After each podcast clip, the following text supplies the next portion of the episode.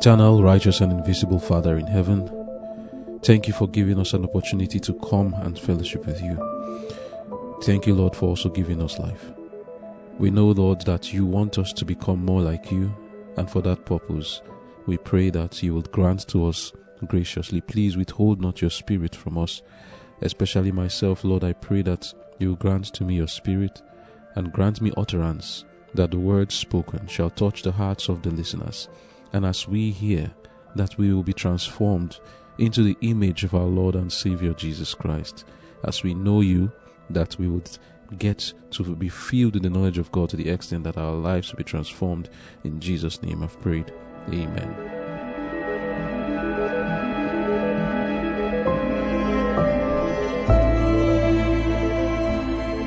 That I may know him, February 6. Missionary to the poor. The Spirit of the Lord is upon me, because he hath anointed me to preach the gospel to the poor. He hath sent me to heal the brokenhearted, to preach deliverance to the captives, and recovering of the sight to the blind, to set at liberty them that are bruised. Luke chapter 4, verse 18 the sufferings of humanity ever touched the heart and called forth the sympathy and love of Christ. He exercised pity and compassion towards those who were afflicted in soul or body. His example in the matter of treating the suffering and afflicted should teach us how to have compassion and pity for the suffering of his creatures. Christ suffered in the flesh he knew what it was to suffer keen pangs of hunger, and he has given special lessons in regard to feeding the hungry and caring for the needy poor, and has declared that in ministering to the needy, we are ministering to himself in the person of his saints. He says, I was an hungered and you gave me meat. Matthew 25 verse 35. He knew the discomfort and suffering of thirst, and he declared that a cup of cold water given in his name to any of his disciples should not lose its reward. Christ was an active, constant walker. He found the domain of religion fenced in by high, steep walls of seclusion as too sacred a matter for everyday life he threw down the walls of partition and exercised his helping power in behalf of everyone who needed him. He brought cheerfulness and hope to the desponding. He did not ask, What is your creed? To what church do you belong? Active, earnest, loving interest marked his life. The Lord Jesus knows what poverty means. He is the great missionary to the poor, the sick, the suffering. The King of heaven, he could have led a life of wealth and have lived among the wealthiest, but he chose poverty. And he has honored the poor who believe in him, for he blessed them forever. Poverty with Christ is riches of the highest value. This poverty is sanctified and blessed. In the humanity of Christ, there are golden threads that bind the believing, trusting poor man to his own soul of infinite love. Amen. The title of our devotion for today is Missionary to the Poor. The mission statement of Jesus in Luke 4, verse 18 tells us that part of his mission is to preach the gospel to the poor. And this is what we need to understand that if we must know God and be like Him, then it's important to understand what it means to be a missionary to the poor. To know God is to know His mindset about every issue there is in life. And as we know God's mindset about different matters that we encounter, we may ask grace from Him to help us to be transformed into His image. One issue that we all find all around us is the issue of poverty. Poverty is one of the most humbling experiences that people encounter. And as people who want to know God, we have to know what His command is towards the poor. The world, through various schemes and ideas, has been trying to solve the problem of poverty by making everyone rich. But they are trying an impossibility. Over 2,000 years ago, under the inspiration of the Holy Spirit, Moses said in Deuteronomy 15, verse 11, For the poor shall never cease out of the land. It is therefore futile to think that the lack experienced by the poor will be solved by making them actually earn more by themselves. Socialism, capitalism, communism have tried, but it has not worked out. God does not propose that the poor will all become rich or will all remain poor, but God has provided a means by which the lack felt by the poor can be supplied. And also, He gives us directions of what our relations to the poor should be like. Before we go on, it's important to understand that when ministering to the poor, like we just read, we are ministering to Jesus. Very important to have that in mind. We'll still talk about it as we go on. So we need to define firstly who the poor is. I'll read something now from Testimonies Volume 1, page 273, page 272, and downward. It says, God does not require our brethren to take charge of every poor family that shall embrace this message. If they should do this, the ministers must cease to enter new fields, for the funds would be exhausted. Many are poor from their own lack of diligence and economy. They know not how to use means aright. If they should be helped, it will hurt them. Some will always be poor. If they should have the very best advantages, their cases would not be helped. They have not good calculation and would use all the means they could obtain, were it much or little. Some know nothing of denying self and economizing to keep out of debt and to get a little ahead for a time of need. If the church should help such individuals instead of leaving them to rely upon their own resources, it would injure them in the end. For they look to the church and expect to receive help from them, and do not practice self denial and economy when they are well provided for. And if they do not receive help every time, Satan tempts them and they become jealous and very conscientious for their brethren, fearing they will fail to do all their duty to them. The mistake is on their own part. They are deceived. They are not the Lord's poor. So I'll stop here I'll continue the reading very soon. I just want this one to sink in. We need to define who the Lord's poor are, and there are some people who are poor, but they're not the Lord's poor doesn't mean they're not poor. They are poor, but it's because of the lack of economy. They have hands, two hands, two legs, but the lack of economy in the way they plan themselves, that is what makes them poor. So, who are the Lord's poor? Let's continue the reading. It says, the instructions given in the Word of God in regard to helping the poor do not touch such cases, but are for the unfortunate and afflicted. God, in His providence, has afflicted individuals to test and prove others. Widows and invalids are in the church to prove a blessing to the church. They are a part of the means which God has chosen to develop the true character of Christ's professed followers and to call into exercise the precious traits of character manifested by our compassionate Redeemer. End of quote. So we have two classes of poor people those who, by their unwise management, are poor, and those who, because of misfortune, are poor. And what is misfortune? Sickness, fatherlessness, being an orphan, being a widow, or I will read very soon another thing that has to do with this being cast out.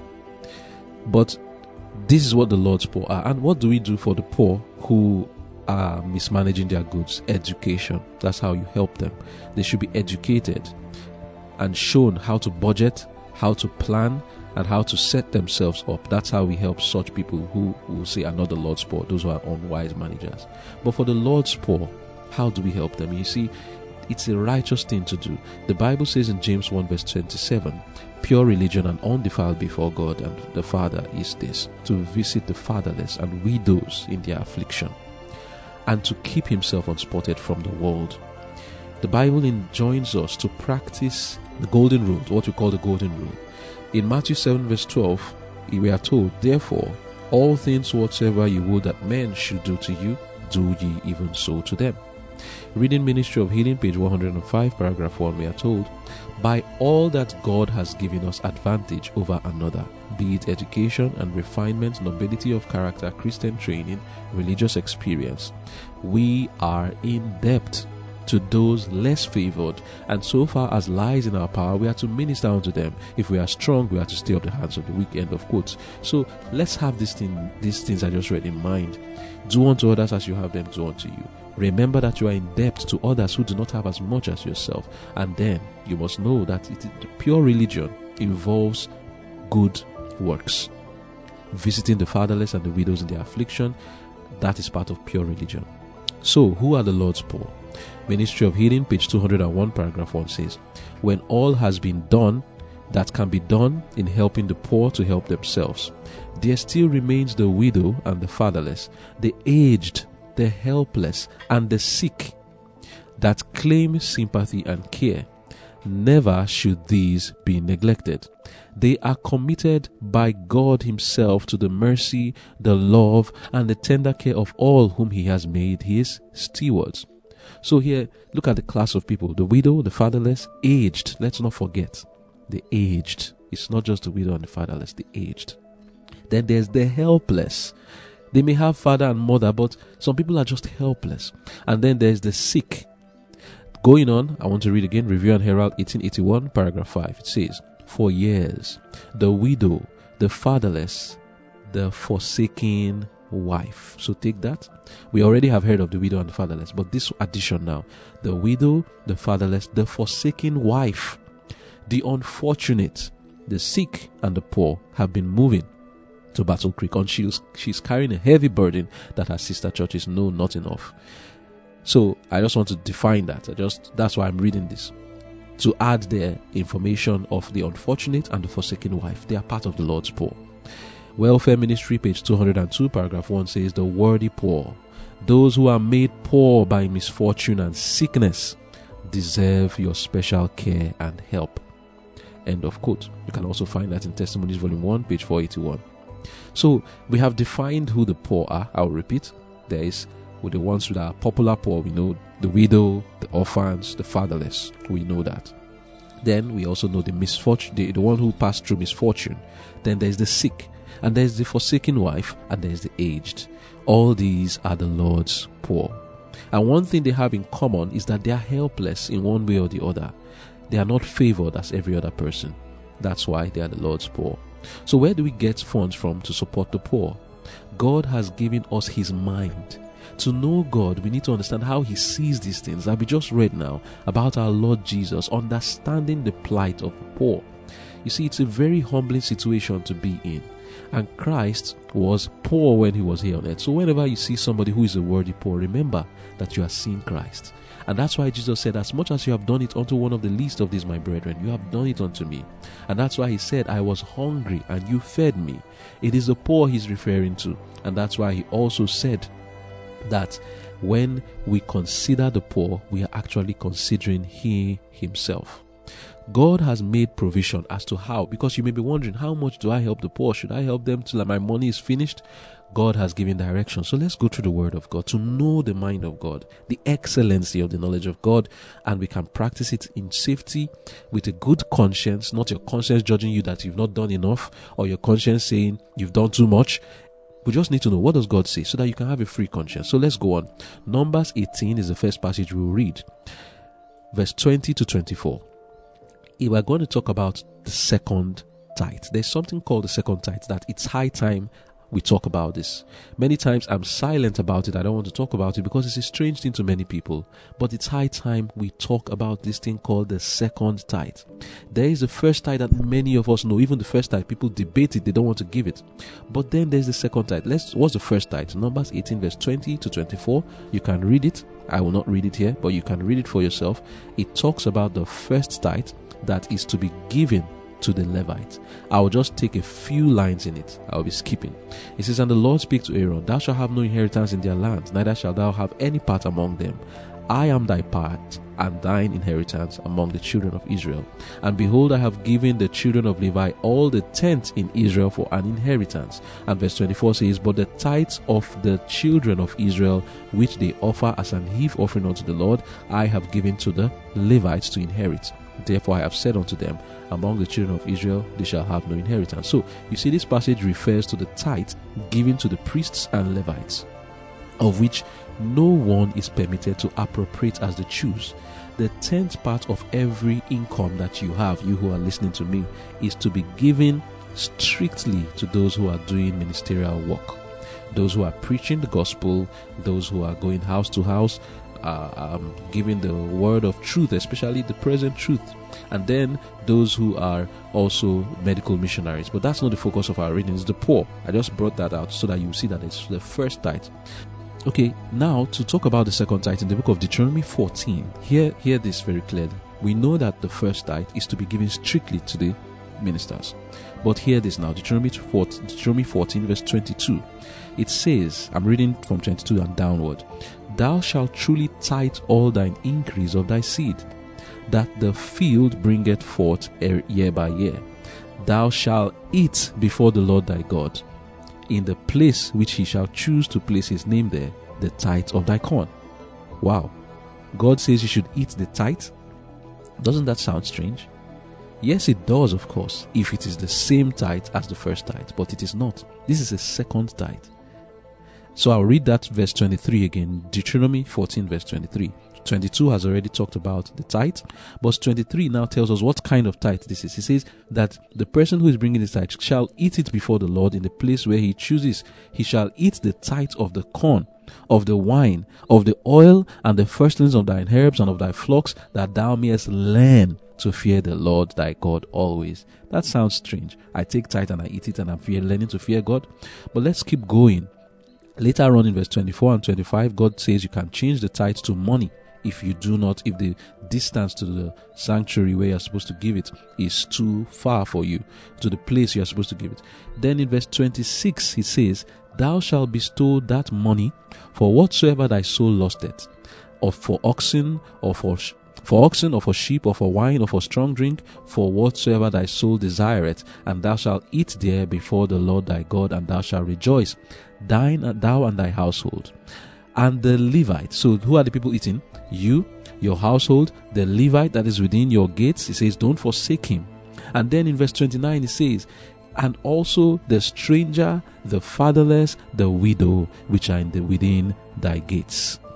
They shall come and shall eat and be satisfied. So, this passage is telling us of another tithe. This tithe is being eaten by the person who brought it, his family, the widows, the stranger, the Levites, and the fatherless. To make this clearer, I'm reading from Patriarchs and Prophets, page 530, paragraph 1 and 2. It says, to promote to promote the assembling of the people for religious service as well as to provide for the poor a second tithe of all the increase was required. I'm skipping down, reading down. It says the passages were quoted. The passage I just read now were quoted. Then commenting on that, it says this tithe or its equivalent in money they were for two years to bring to the place where the sanctuary was established, after presenting a thanks offering to God and a specified portion to the priests. The offerers were to use the remainder for a religious feast, in which the Levite, the stranger, the fatherless, and the widow should participate. Thus, provision was made for the thanks offering and feasts at the yearly festivals, and the people were drawn to the society of the priests and Levites that they might receive instruction and encouragement in the service of God. Every third year, however, this second tithe was to be used at home in entertaining the Levite and the poor, as Moses said, that they may eat within thy gates and be filled. Deuteronomy 26, verse 12. This tithe would provide a fund for the uses of charity and hospitality. End of quote. So, to break it down, what is the second tithe for? It is to be used to sponsor religious services. The tithe itself is not to be used for evangelism, it's not to be used for any other religious service like camp meetings. The tithe is not to be used for that purpose. That's the first tithe. That's what I mean. The second tithe is what you bring out and from your all your income to support the religious services, to give to the widow, to the poor, as you choose, whoever you, however you want to do. You can choose to just use it for the widow and the poor and the fatherless, the poor in general, the, the Lord's poor, and you can even choose to take some to give to support religious services because there's a difference between giving one money to the ministers to support themselves and then the money used to run a program to buy the petrol to buy to also get the equipments that are needed for the programs and to also sponsor the maybe transportation of materials and all of that. It is from the second tithe. It is not from the first tithe. And then also from the second tithe you support the poor. So in case you have been wondering how much is enough for me to give to the poor? How often should i give? The second tithe has defined a command. It is not your choice. It is what God has installed just as much as the first tithe that you take a second tithe and make sure you are using it to support religious services and to also help the Lord's poor, which includes the sick, by the way, the aged, the unfortunate wife. Those are part of the people. Now, more than that, God also has other instructions apart from the second tithe. The second tithe is the one that is commanded that you must do. But there is the one that comes from your heart. But it's still what the Lord commands. That we are to leave some of our funds aside for the poor, which is not just the second tithe. Leviticus 19, verse 9 and 10 says, And when you reap the harvest of your land. Thou shalt not wholly reap the corners of thy field, neither shalt thou gather the gleanings of thy harvest. Thou shalt not glean thy vineyard, neither shalt thou gather every grape of thy vineyard. Thou shalt leave them for the poor and the stranger. I am the Lord your God. We can also find this in Leviticus 23, verse 22. So, what is God really saying here? God is telling us that we should have some things we remain. Don't just take everything that you have as belonging to yourself. In this principle here, for those who are farmers, it was direct. Don't glean everything. Don't take everything away from your farm. Leave something so that when the poor comes, they can eat from it. For by principle, what does that mean? It means that when anyone makes money, remember the poor. Don't think that everything, every single dime should be used for yourself. Remember that you should leave something. This is not just your second tithe now even after you have done the second tithe, which is commanded that you should use for religious services, to widow, the fatherless, the Levite, and all of that, the poor in general, there is still provision for you to go beyond the second tithe and leave, leave some of your own personal funds for helping the poor. Reading from Welfare Ministry, page 275, paragraph 2, it says that the poor is to be aided from special contributions, not regular church income. In the sixth chapter of Acts, we are shown how when men were to be selected to fill positions in the church, the matter was brought before the Lord, and most earnest prayer was offered for guidance. The widows and fatherless were to be supported by contributions from the church. Their wants were not to be relieved by the church, but by special donations. The second tithe is not a special donation. This is this is a different one now. Special donations. The tithe, which is first tithe, was to be consecrated to the Lord and was always to be used for the support of the ministry. Men must be chosen to oversee the work of caring for the poor, to look after the proper distribution of the means in hand, that none among the believers should suffer for the necessities of life. So, why did God give this command? Because this is way, his way of alleviating poverty. It's not that the poor will become rich, but if we follow these directions, that your second tithe and you have free will um, donations given to the poor, the poor will never lack. Patriarchs and Prophets, page 530, paragraph 3 says, There is nothing after their recognition of the claims of God that more distinguishes the laws given by Moses than the liberal, tender, and hospitable spirit enjoined towards the poor. Although God had promised greatly to bless his people, it was not his design that poverty should be wholly unknown among them. He declared that the poor should never cease out of the land. There would ever be those among his people who would call into exercise their sympathy and tenderness and benevolence. Then, as now, persons were subject to misfortune, sickness, and loss of property. Yet, so long as they followed the instruction given by God, there were no beggars among the people, neither any who suffered for food End of quote. What is God trying to do? He's trying to help us to cure selfishness in our hearts and covetousness. That is why He gives these instructions for your second tithe, for your first tithe, for free will donations to help the poor. He wants us to be sympathetic. If there was no sinner, there will be no need for mercy and forgiveness. The character of mercy and forgiveness comes because of sin. Also, if there was no poor, if there was no sick, if there was no person with misfortune, and by the way, let me define what that misfortune means. People lose their property by means wholly beyond their control. Fire could come and destroy someone's business. Another person could, his home can be burnt down any unfortunate event can happen. Some can get sick and their business closes down. They spend all their money, they don't have any money again. It's not because of unwise management. Many unfortunate events can happen to, to the people who have been very, very hardworking. Others could get accident and they cannot walk the way they used to. Others are born invalids. They are born incapable of doing as much as others can do. These are the Lord's poor, especially when they are believers. God is calling out because if there was no if these situations did not exist there will be no need for sympathy there will be no need for mercy and compassion and tenderness. Just as if there was no, as if if there was no sin there will be no need for forgiveness. So also if there was no poor there will be no need for benevolence for tenderness and sympathy. So god allows the poor to remain in the land that people who are not poor can learn the character of god in mercy tenderness, sympathy, and benevolence.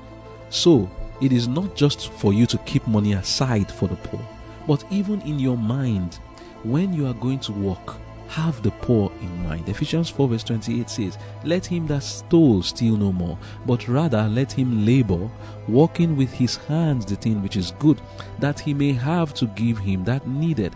So, if, what is your motive for working? It's not about the stealing part now. Even if you are not a thief, why are you working? let there be the motive in the heart that you are trying to help the poor. I'm working because I want to have enough to give those who I need. That is a worthy motive for working.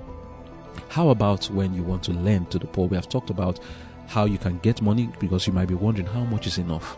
10% of your after your first tithe, 10% second tithe can be used not just for the poor alone, but to also support the services of God. Then after that, there should be free will donations. Now, beyond free will donations, we still have the part of lending. It's not just that you must give, you can also lend and expect them to give back to you. But how do you lend to the poor? As Exodus 22, verse 25 to 27 tells us, If thou lend money to any of my people that is poor by thee, thou shalt not be to him an as an usurer, neither shalt thou lay upon him usury. If thou at all take thy neighbor's raiment to pledge, thou shalt deliver it unto him by that the sun goeth down. For that is his covering only, it is his raiment for his skin. Wherein shall he sleep? And it shall come to pass when he crieth unto me that I will hear, for I am gracious. Amen. So, in lending to the poor, God says, don't do it with interest. You can lend to some other people who have money with interest, but not to the poor. This shows us that God wants us to make a difference for the poor and we'll talk about that later. So, when lending to the poor, there should be no usury. And even if you collect a pledge from the poor saying, okay, you give me this particular thing, when you are able to pay me back, I'll give it back to you. If that thing you collected from them is something invaluable, something they need that they cannot do without, then you should give it back to them. Don't let them, in this case, the example that I was given is their, their clothes. They need it you have to give it to them even though they've not paid you back. Don't hold back things because they've not paid you. Testimonies, volume 1, page 494, paragraph 3 says, Those to whom God has entrusted means should provide a fund, especially for, I'm just reading this with respect to the sick, those, the poor who are sick. How do we take care of them?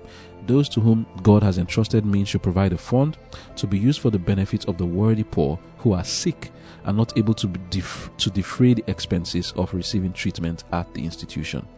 There are some precious worthy poor whose influence has been a benefit to the cause of God. A fund should be raised to be used for the express purpose of treating such of the poor as the church where they reside shall decide are worthy to be benefited. Unless those who have an abundance give for this object without calling for returns the poor will, will be unable to avail themselves of the benefits derived from the treatment of disease at such an institution where, where so much means is required for labor bestowed. End of quote. So, strictly for the poor who are described as the sick, especially those who have labored in the gospel of the Lord, please, the Lord is saying, do not withhold. Remember, look, it is Jesus you are helping when you do these things. As much as you have done it unto one of the least of these, my brethren, you have done it unto me. I was hungry and you fed me, naked and you clothed me. That's what Jesus is saying. Who is Jesus? Jesus does not mean any wicked person along the way, but especially for those who have labored in the gospel, and not just them, but generally the poor too. Those who are faithful people, the poor. But even if it's not exactly so, um, just generally the widows, the orphans, the sick, the the fatherless, they should be helped. The aged also remember, but that when they are sick, that's what saying here. There should be special funds strictly to treat them when they are sick. So God also tells us to not use force to cause them to pay. Deuteronomy 24, verse 10 to 13 is similar to what I read earlier. We're not to force the poor to pay and hold them and say, You must pay me. No. And even in attitude, when giving to the poor, God it directs us in Deuteronomy 15, verse 10, that it must be done cheerfully. He says, Thou shalt surely give him, and thine heart shall not be grieved when thou givest unto him, because that for this thing the Lord thy God shall bless thee in all thy works, and in all that thou puttest thy hand unto. Amen. Do you see that? God is going to bless those who give to the poor. That's why they should not do it and be grieved while giving. They should be cheerful. And how about those poor who, because of their poverty, have subjected themselves to become servants, maids in your houses? How do you treat them? Deuteronomy 24, verse 14 and 15 says, Thou shalt not oppress an hired servant that is poor. There are many who do this today and they pass as Christians. God says, Thou shalt not oppress an hired servant that is poor and needy, whether he be of thy brethren or of thy strangers that are in thy land within thy gates. At his day thou shalt give him his hire neither shall the sun go down upon it, for he is poor, and setteth his heart upon it, lest he cry against thee unto the Lord, and it be seen unto thee. Amen. Many can relate with this because there are some people who are poor and needy, and they are living in other people's houses as servants. God is instructing, don't oppress them. You oppress them, it is Jesus you are doing it to. Be careful. If they cry against thee, it says, it will be seen unto thee and you know what that means. And I said earlier that there needs to be made a difference for the poor. In Leviticus 14, verse 21, it says, And if he is poor and cannot get so much, this was referring to sanctuary services. God said you are supposed to bring a lamb and all of that. Some poor people cannot afford it. But God even made a difference for them. He said, If he is poor and cannot get so much, he shall take one lamb for a trespass offering to be waived, to make an atonement for him, and one tenth deal of fine flour mingled with oil, and for a meat offering and a log of oil. The point in this is that God made a difference. He said, if somebody is poor, don't require from them to give exactly what I have said in the sanctuary. Even when they were giving the firstborns, they were supposed to bring lambs.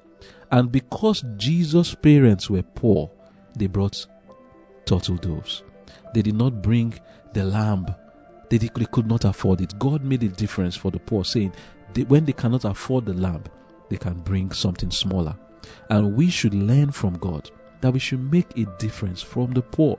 When you are selling goods, when you see somebody is poor, don't exact from them the, the same profit that you would if you were selling to a rich person. When you see somebody is poor, don't say, Oh, because you are poor, does that mean they will not eat? Does that mean they will not wear clothes? What you can do for the poor is you can sell to them at a very substantial price that they can afford. And don't exact everything that you should exact. God has said He will bless those who remember the poor, and He has also said He will curse those who do not. In Psalms 41, verse 1, it says, Blessed is he that considereth the poor. The Lord will deliver him in the time of trouble. The Lord will preserve him and keep him alive, and he shall be blessed upon the earth, and thou wilt not deliver him unto the will of his enemies. The Lord will strengthen him upon the bed of languishing. Thou wilt make all his bed in his sickness. Then in Proverbs 19, verse 17 to 22, it says, He that hath pity upon the poor lendeth unto the Lord, and that which he hath given will he pay him again. This is the reason why you shouldn't exact it and say, You must pay me back. God has said he will pay you. So if the poor says, I will not pay you, leave it. God said he will pay you. But then in Proverbs 21, verse 13, God says, Whoso stoppeth his ears at the cry of the poor, he also shall cry himself, but shall not be heard. You see that? So God wants us to remember the poor. Job was a man who always remembered the poor. And we have seen how this man was a very good man. Job said concerning himself in Job 29, verse 11 to, the, to 16, When the ear heard me, then it blessed me, and when the eye saw me, it gave witness to me, because I delivered the poor that cried, and the fatherless, and him that had none to help him. The blessing of him that was ready to perish, that's the sick now, came upon me, and I caused the widow's heart to sing for joy.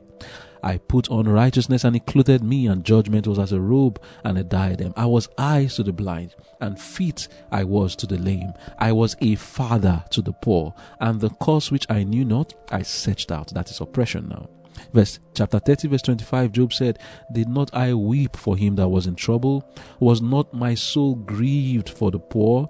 Chapter 31, verse 16 and downward, he said, if I withheld the poor from their desire, or have caused the eyes of the widow to fail, or have eaten my morsel myself alone, and the fatherless has not eaten with me. For from my youth he was brought up with me, as with a father, and I have guided her from my mother's womb. If I have seen any perish for want of clothing, or any poor without covering, if his loins have not blessed me, and if he were not warmed with the fleece of my sheep, if I have lifted up my hand against the fatherless when I saw my help in the gate, then let mine arm fall from my shoulder blade, and mine arm be broken from the bone. The reason I have gone through this is just to make us understand that part of righteousness, why Job was called a perfect man, includes these things. It's not just about, oh, I'm staying away from sin. It also includes what you did, not what you did not do, but also what you did. Like we read in our devotion, that I may know him, page 43, paragraph 5. The Lord Jesus knows what poverty means.